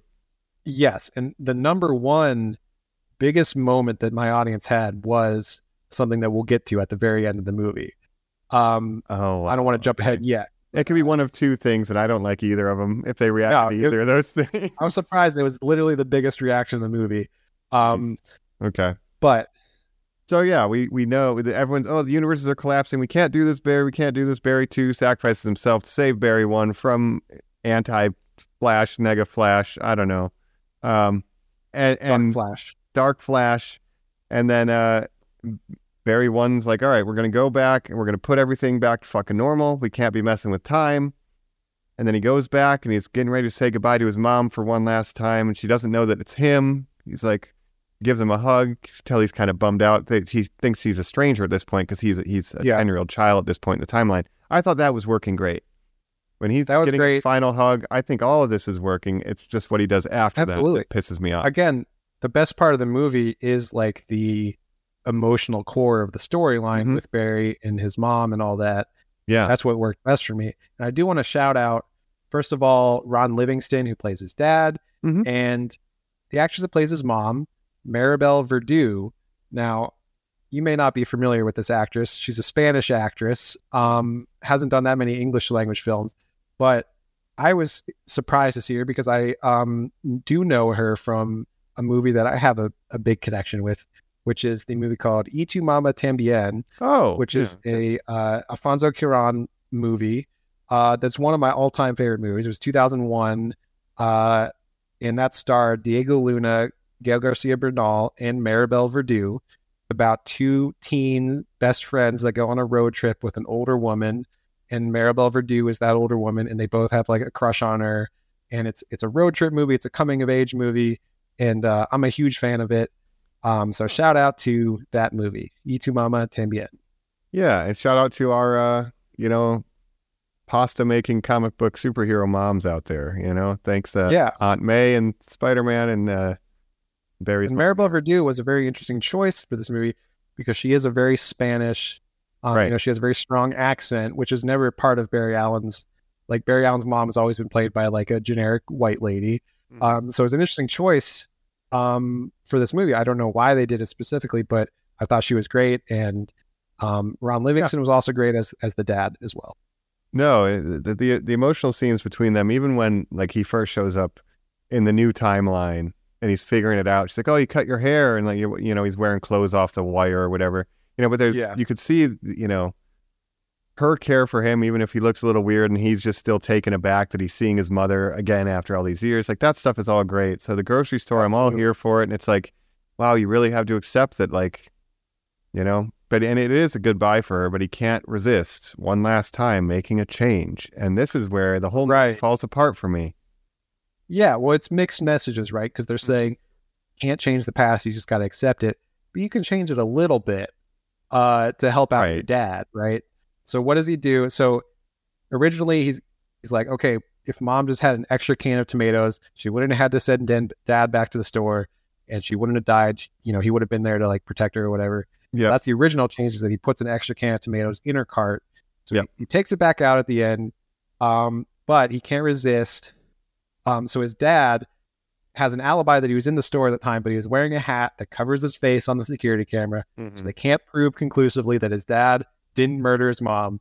So the change that he makes is he makes it so that the security camera can see his dad's face. I think he puts the Dad- cans on a higher shelf, so he, he looks up. Okay. yeah, yeah. he moves the cans on a higher shelf, so he looks right at the camera, and that's the. So he's not able to save his mom, but he is able to save his dad from being in prison falsely. Um, and so yeah, it's mixed messages, right? Because you're saying, well, you can't change it, but you can change it for your dad, I guess. can with a can of tomatoes. You can change Right. it, I guess. Yeah. So that's the mixed messaging, and that's why I get frustrated. And it, I, I hear that, that there's like several endings for this movie. Like there's endings where uh, Sasha Calle and and Keaton are at the courthouse in suits, like we're, we're cheering for you, buddy. And like there's different endings because this thing has been such a shit show. And like Right. scenes were filmed at the courthouse with those characters. But in this ending, we get, oh, your dad's exonerated, all charges dropped, he's a free man. Get a phone call from our old friend Bruce, Bruce Wayne. Wayne. Ring, ring, Bruce Wayne. I'll be there in a Hey, I'm pulling up right now, right? Gets out of the car, and this is the moment, the biggest moment that my audience had. He uh, gets out of the car. It's not Ben Affleck. Who is it? Not fucking Michael Keaton. George, fucking George Clooney, right? That's right. Not- ER himself. George Clooney from Batman and Robin. Uh, obviously the best Batman movie. Um, True. but my audience had a visible reaction where people were laughing and like clapping and stuff, and I kind of laughed too, just out of surprise. But I was like, "Wait, what? What does this mean for the movie? That so wait, Ben Affleck's gone, but now George Clooney is Bruce Wayne in this universe? Like what? Yeah, Michael Keaton's gone. Yeah, what is going on here? So, yeah, that's the big reveal. He's now in a universe where the only thing we know that's different is his dad is out of jail, and we know it's George Clooney Batman. But this George Clooney Batman knows him as the Flash. So, Yeah, so he's like playing the same Bruce Wayne that Ben Affleck played, but he just looks like George Clooney. yeah, or we'll have to see what other events transpire differently. But he has become the Flash and become associated with Bruce Wayne in some way, presumably. But I mean, this may never get a follow up in terms of like No. movie may never get a follow up. And that's why it's so confusing, especially if we just talk the last post cred before we go to final thoughts, because I- want to discuss over there where where does this sit? Why did it? How did it perform? Things like that, because it's very strange. Because Right. we have George Clooney, new shit set up. We established there was a timeline where Arthur Curry was never born in our post creds.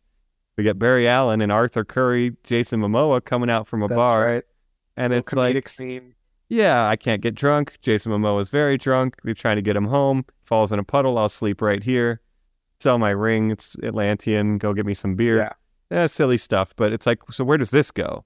Because I thought you were supposed Right. to be low. No, You know? and we know Aquaman 2 is still coming. So Yeah. I don't know. But I think all these Justice League cameos were just like, hey, remember these actors? Like, this may be the last time you ever see them in this role. You know, Wonder Woman, Ben Affleck, um, Jason Momoa. We're going to see him at least one more time as Aquaman. But to me, this is just like a funny comedic scene where there's like, can we get Jason Momoa in for one day for like an after the credits scene? And they showed up actually in person for the uh, Peacemaker thing too. Momoa and Ezra. You know, Henry Cavill Right, was yeah. there, and Gal Gadot weren't there for real. Wasn't there three? Wasn't it him and wasn't it Jason Momoa, Ezra Miller, and someone else? I forget. Henry Henry Cavill and Gal Gadot's characters were there, but the only yeah, two that spoke. really- Okay, yeah, yeah. Yeah, yeah, yeah. So Again, everything's up in the air with this DC universe right now. We know we're getting new Superman, new Batman. Most, most, if not all, characters from this current iteration of Justice League are g- going to be recast. Mm-hmm. Jason Momoa might play a different character in the DC universe. Who knows? You know? Yeah, it's confusing as all in the air. hell. The messages are so mixed, much like the final act of of the movie and the last thing that Flash does. So Uh, let's try to untangle some of this spaghetti here as we jump into final thoughts right after this, uh, talking the Flash and the future of the DC, U, EU. Who knows? Uh, zoom, zoom.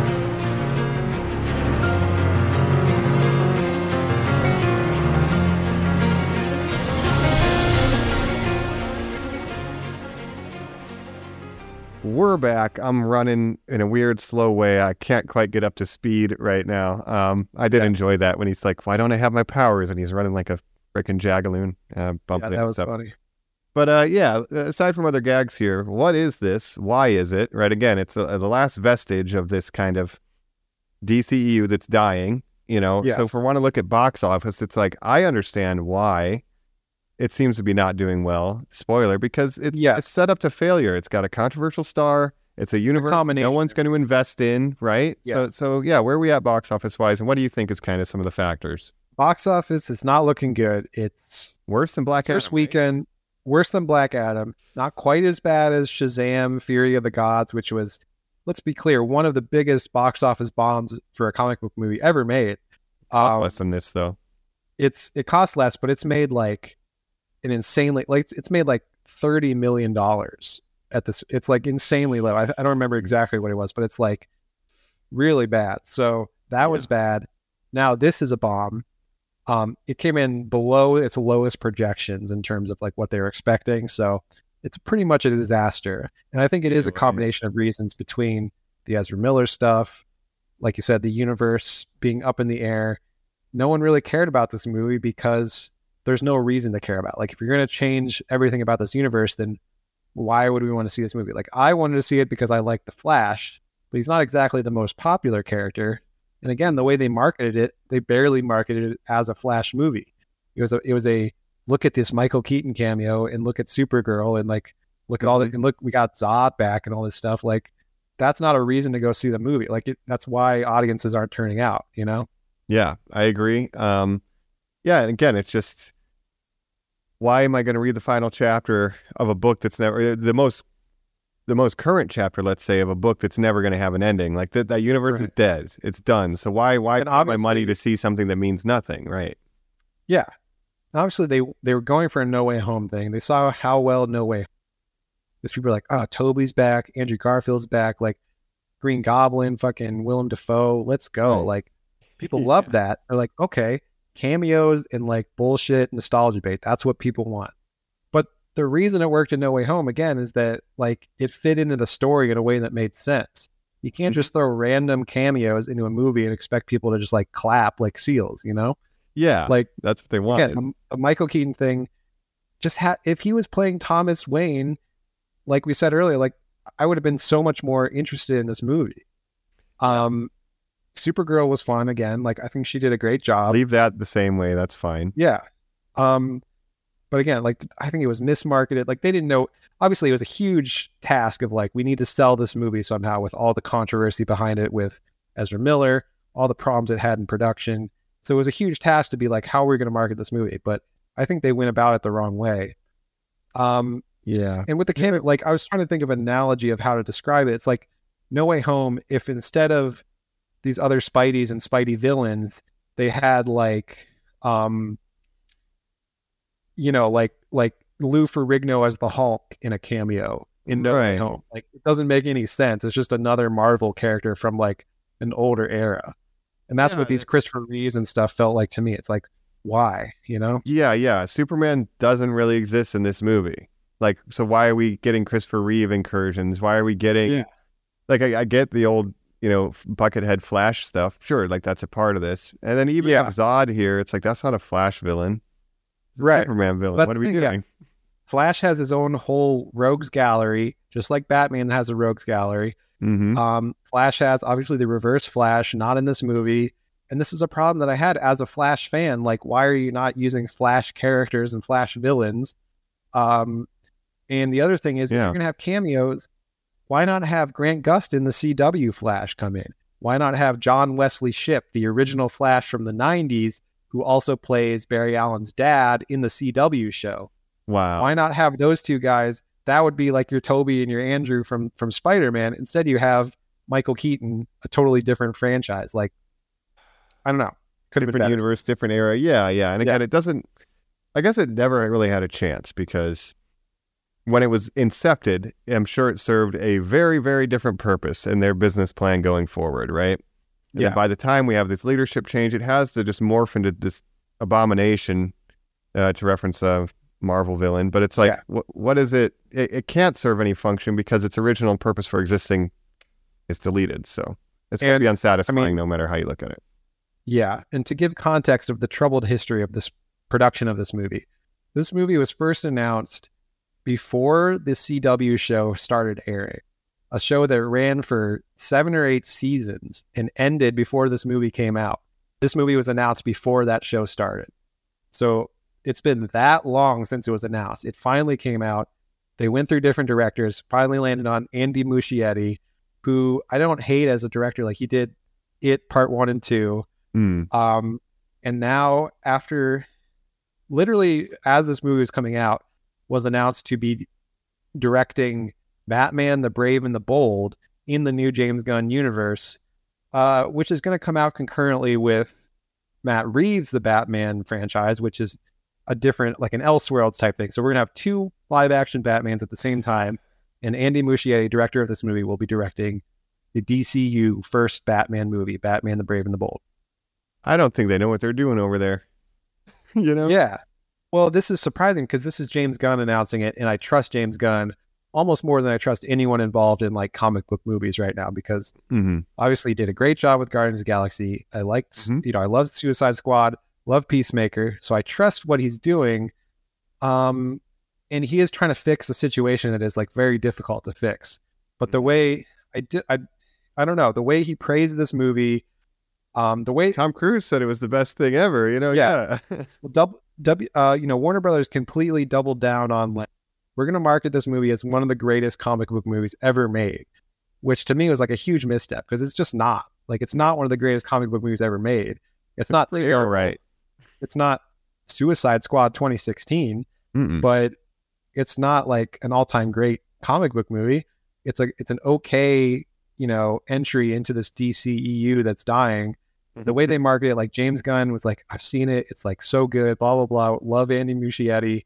Like you said, Tom Cruise. They showed it to Tom Cruise. He liked it. Like, I don't know, man. Like the way they market it is just so weird. Yeah. And now we have this huge bomb. You know? Yeah, well, you see it. it's a, it's the best thing since sliced bread, and then the reviews come out early too. You show it to fans early, and they're like, "This wasn't that great," and it's like, "Well, what was all this reviews. marketing?" Yeah, Yeah. So, you know, at best, mixed reviews. A lot of people are very negative about it. There are some people that like it. Um, rotten. yeah, I think audience score may be a little higher than critic score. I don't remember. Well, generally, um, that's the case. Yeah, but you know, are Snyder fans going to like this movie?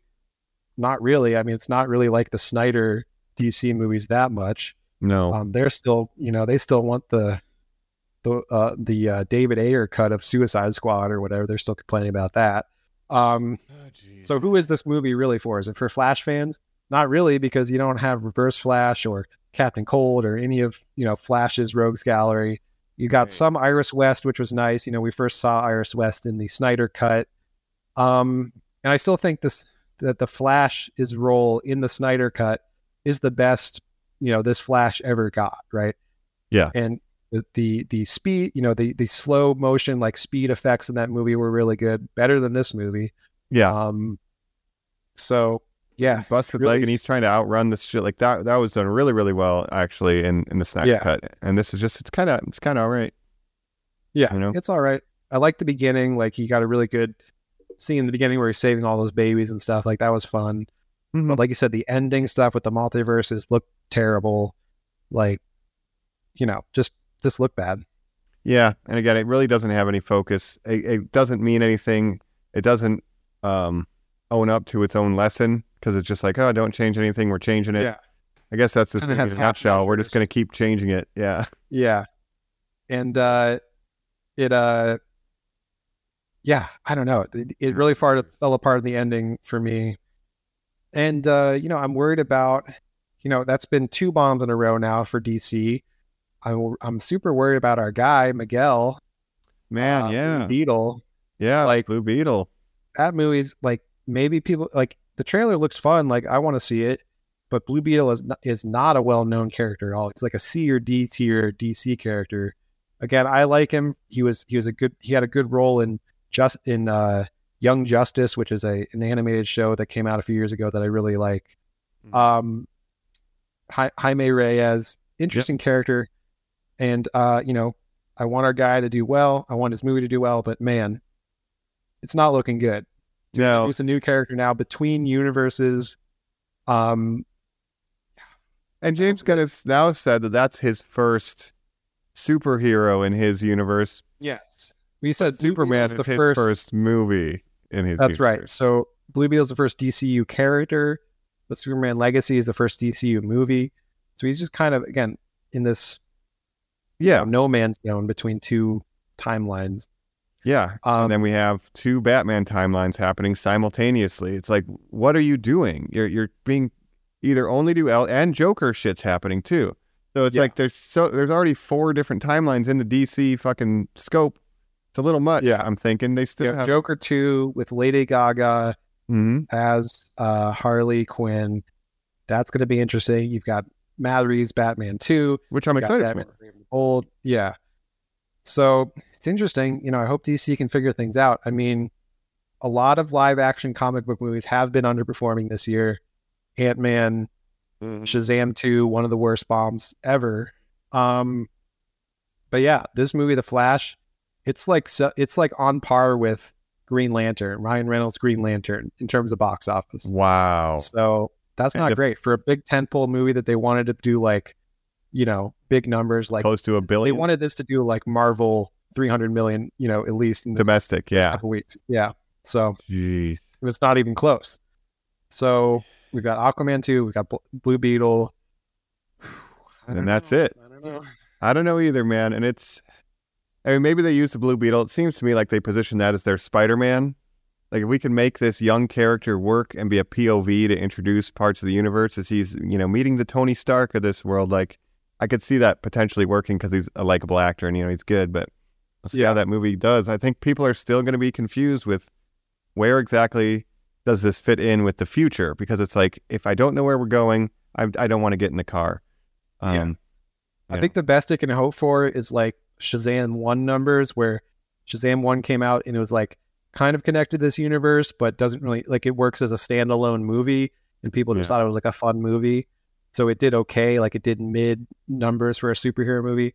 That's what I'm hoping. That's like best case scenario for Blue Beetle. Worst case is that just no one goes to see it. It's got he's got no brand recognition in terms of like people who know who Blue Beetle is. So No, and he's not exactly somebody who draws money at the box office. This is a new frontier for for that actor. He's great in Cobra yeah, Kai and stuff. TV actor, you know, he's in Cobra Kai. Yeah, it's untested. You can't expect him to draw the money, and the the property itself isn't helping either. So, uh, amidst the confusion and, and general kind of lukewarmness, I think people have on DC in general. So, hopefully, James Gunn can turn it around. You know, I'd rather have good. if anyone can, Yeah, yeah, I think if anyone can, James Gunn is the guy because, like I said, I trust him with his past projects. He's had a very strong track record. So if anyone can turn it around, it's him. But WB just needs to stop like meddling so much and just let like the creatives like figure it out because that's another big problem is that they've just tried to change things so much. Like with the Justice League movie, like Whew. oh this isn't working, let's bring in Joss Whedon and reshoot half of it, and they just made a bigger mess. And that's usually what happens when studios meddle too much, right? they should have watched this movie and realized you can't go back and just change shit willy nilly all That's the time. Right. Change the past. Past defines us. Okay, Right. WB, your shitty past defines you. We've already filmed the Justice League. Don't get Joss Whedon. We're, it's going to be okay. We'll just stick to the plan, guys. Anyway, Yeah, I think that's about it for me. I just wish they would have taken more story beats from the Flashpoint paradox, some of that darker stuff. Uh, Thomas Wayne, like you said, like because that movie is really good. I highly rec. I don't recommend people watch The Flash in theaters. Don't do that, in my Yeah. opinion. Flashpoint Paradox is Watch that. literally like a better version of this movie, right? And, if half you- the time, yeah, if if they just adapted that into live action with the same budget that this Flash movie had, it would be a better movie. Mhm. And that movie was great. It has a great uh, voice cast. You know, you got Michael B. Jordan as Cyborg, Nathan Right. Mm-hmm. Fillion as Green Lantern, Kevin Conroy Batman in the beginning and end. You know, yeah, um, C. Thomas Howell. Anyways, Yeah, Flashpoint that- Paradox, great movie, and shout out to those DC animated movies. There's a bunch of them on on Max. Uh, if you want to continue you um, with that, you know, if you want to watch the sequel to that, it's called Justice League War, which is essentially doing the Justice League storyline of, uh, you know, what's his name coming in and uh, the parademons and all that. okay. Um, so, but that is starting the new 52. So, so basically in, in Flashpoint Paradox, he comes back. The world's different. It's now new 52 characters. And so Justice League War continues that. There's Justice League Throne of Atlantis and a bunch of other movies. There's also a bunch of Bat movies that are in the same continuity, dealing with the Bat family, like Dick Grayson and Damian Wayne, the current uh, Robin, who's the son of Batman. So there's a movie called Son of Batman that's really good. And there's Batman Bad Blood and like dealing with the larger Batman family. So I, I recommend all of those. Like they're they're really good. Justice League versus Teen Titans, all in the same continuity. And there's just there's a bunch of them on Max. So check them out, normies. If you're into that kind of thing, worth Yeah. checking out. It's got to be very frustrating to be a DC fan right now, um, where the cartoons are so good, or the the CW stuff was pretty good for the most part, from what I've heard. Then the movies are just dropping the ball. Like, Yeah. man, uh, at its least prime, good the- shit out there on Max. Yeah, the Arrowverse, as it was called in its prime, was really good. You had Green Arrow, you had the Flash. Flash was my favorite show of those, but you also had Legends of Tomorrow, which was a bunch of different DC characters traveling through time and fixing things in the past and stuff. That was a lot of fun. You had Supergirl, you had a bunch of other ones that I never even really watched, but you know, that's coming to an end sadly. Grant Gustin, much respect to you. You're my live action Flash. Um, hey, not in any trouble with the law. You know, right? that's good. Um, but yeah, if I could suggest a, just a couple changes for this movie, I would say do the Thomas Wayne thing, like I said with Michael Keaton. Keep Supergirl. I thought she worked. hmm Um, with the cameos, like again, not putting Grant Gustin or John Wesley Shipp in was like a huge missed opportunity, and doing Nicolas Cage and Christopher Reeve instead was like, why, why? So, and and the other thing is just Reverse Flash. Like that would would be such an easy character to add to this movie to make it to give Barry like more personal stakes in terms of having a an arch rival, a Joker to his Batman. You know, but no, we just get other, we get Batman, we get Supergirl, we get other characters, not Flash characters. Yeah, and and so as for a me- Flash fan, yeah, yeah, go ahead. go ahead. Finish your thought. Yeah, I was just saying, as a Flash fan, I'm a little. I enjoyed some of this movie. There are like I didn't hate it. There are parts I enjoyed. There are parts that I did hate. So it's really mixed bag for me. Overall, I say slightly positive. I came out. So I went in this movie with pretty low expectations, right? So I was pleasantly surprised because it wasn't as bad as I thought it was going to be. But then also, since watching it, the more I think about it, the less I like it. So I'm kind of, it's like going down in my opinion. Um, so you know, very mixed bag for me as a Yeah. Fan. So that's all I- I'll say. I agree. I thought it was like pretty. It was like pretty all right, and now I'm like, I'm I'm getting more lukewarm on it. Like it's it's just fine, you know. They're, like once the immediacy of the jokes and stuff wears off, and it's like, you know what? Yeah, marinate when you first this. come out of the movie, like you're still hyped from the movie, so you're like, you're thinking of it in a more positive light. But the more you think about it, like the more it falls apart. That's kind of how, how I'm feeling now. It's like, was it really that good? Mm, no, Yeah. probably not. Yeah, And it's not a Flash fan, you know. I, I said, I just wanted to see where does this leave the the new universe. And you think from a business standpoint, there would at least be something in all these reshoots to be like at least definitively see that universe over there. That's that's the one we're building next. Like there needed to be some signaling in all the fractured spaghetti that like this is the James Gunn one. Get excited for that. We're we're teasing Yeah. it for a second. Like it, there needed to be something to let audiences know where the DC is going. Otherwise, it's just a fucking wet fart. It means nothing. The it, the Yeah. whole thing means nothing, and that's the worst part. You spend two and a half hours on something that will never amount to anything greater than itself. Uh, right. And I mean, like, how how much are people going to go back and rewatch this movie? Why would you? you know, when it comes on streaming or whatever. Yeah, like why would you watch, you know, why would you rewatch Man of Steel? Why would you rewatch Batman versus Superman? Like why would you rewatch the Justice League or any of these movies? No one, you know, there's the except for the hardcore Snyder fans, no one's going to want to in like 2 years. A casual superhero fan is not going to come back to this the way they might come back to an Infinity War Endgame. You know, Yeah. because at least So- that goes somewhere. Yeah. All that money and all that time they put in this movie to finally put it out and it's not going to matter. It's going to be a huge bomb. And it's just like kind of a an example of WB's hubris and like all the bad decisions they've made over the past like decade. So Yep. You know, The Flash is a fast paced summer action movie that stumbles across the finish line. A flash in the pan for WB. You know, that's that's kind of my newspaper headlines for this. You know? Yeah, you should only yeah, you should only review things with with pun based headlines. I should. My Letterboxd should be that, huh? Yeah. I should do all absolutely. puns. But yeah, Puns the- The Flash feels like nothing but a flash in the pan for Warner Brothers and the extended DCEU in the end. So that's where I'll leave it. Um, Yeah. yeah. All right. But ultimately I'm sorry that your Flash movie wasn't the groundbreaking uh, extravaganza that it, it deserved to be. Uh, as definitely, I think, an underserved character. After e- even just seeing Flashpoint Paradox, I'm like, there is interesting shit here. Yeah. And And even uh, at Yeah. least he had his CW show, which had a good run. And uh, that might be a good second screen thing for me. Give it a little Barry. Yeah, I say throw on the first season. The first season's really strong. Um, I watched him again, fight Gorilla Grodd. after a while. I was like, what? Gorilla Grodd is great. There's a scene I just want to mention in Legends of Tomorrow, which is a spin-off from the Flash that has a lot of Flash characters. Uh, Gorilla Mm-hmm. Grodd is like a super smart uh, gorilla. Uh, Yep. and he's a super villain. You know, not important, but there's a, there's a scene in Legend of Tomorrow where Gorilla Grodd goes back in time and tries to kill a young college student named Barack Obama in Chicago, Wow. Illinois, and it's a very funny scene. Uh, That's that's what funny. Legend of Tomorrow was great at. Is they just had these really campy, outlandish time travel stories that were fun. So Ah, man. Very cool. Yeah, yeah, check out some of that supplementing material. Probably don't check this out, uh, is our recommendation. But if you did check it out, feel free to write in, hit us up at Normies Like Us, you know, on the you know, Twitter Yeah, machine, YouTube. People are already, yeah, Yeah. people are already not checking this out. So just continue to not check it out. Mhm. Uh, Save your money for Kraven the Hunter. That trailer dropped today as of recording. It looks great. yeah, it's Kraven yeah. time. Yeah, yeah. But that, it's great. that's for another, baby. Another conversation. And that w- that starring a fellow speedster, a guy named Quicksilver. Uh, That's right. Marvel One of the universe's Quicksilvers, starring Yeah. also to Oscar Isaac, our favorite guy. Um, Right. All right. Well, that's going to be it for us today. Hopefully, Colin gets out of the Speed Force uh, by the time we get back he next needs week. to learn. You know, he keeps trying to change his past. He's got to learn.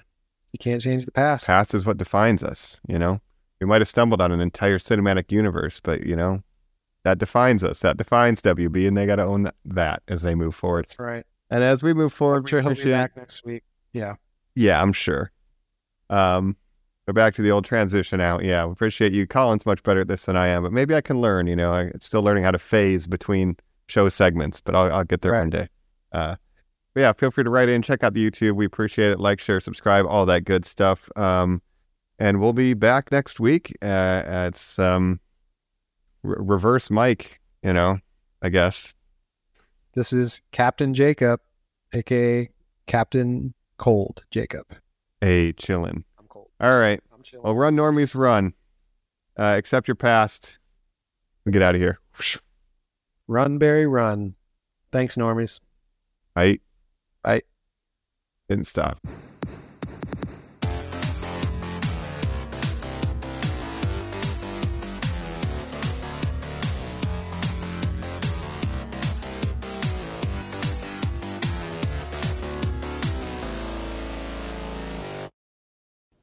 My name is Gandalf the Grey, and I'm imploring you to leave a like, share, and subscribe to this podcast. Don't keep it secret. Don't keep it safe. Don't take me as a conjurer of cheap tricks, and we'll catch you on the next episode of Normies Like Us. Fly, you fools!